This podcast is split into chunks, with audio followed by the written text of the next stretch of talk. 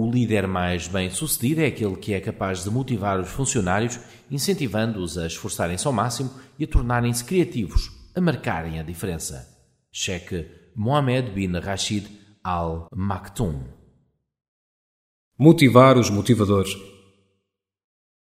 Gerir uma empresa implica comunicar com as pessoas responsáveis, liderar os líderes. Há que lidar com os 20% que produzem 80% dos resultados desejados.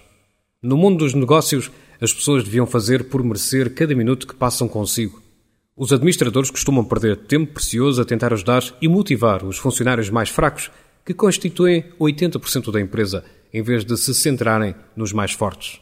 Sim, há perdedores que se tornam vencedores, e sim, ajudar as pessoas com um baixo rendimento profissional pode melhorar os seus resultados, mas será uma batalha difícil, em que o esforço é maior que a recompensa.